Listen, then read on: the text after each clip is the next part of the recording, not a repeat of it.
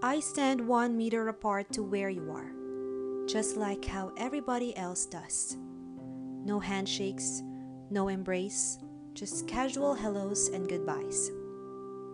I stand here with you, but the space between us brings me farther to a new dimension, where your touch remains an imaginary feeling.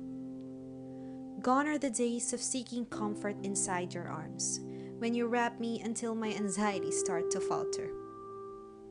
I never knew what tenderness mean until your hands first laid on my skin. They say anything you see or touch is considered a matter. It is clear by now.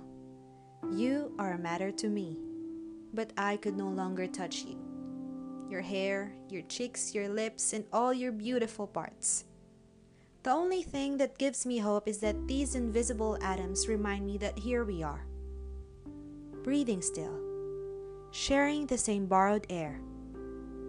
I take a step forward, trying to steal an inch from the short distance that takes away your warmth from mine.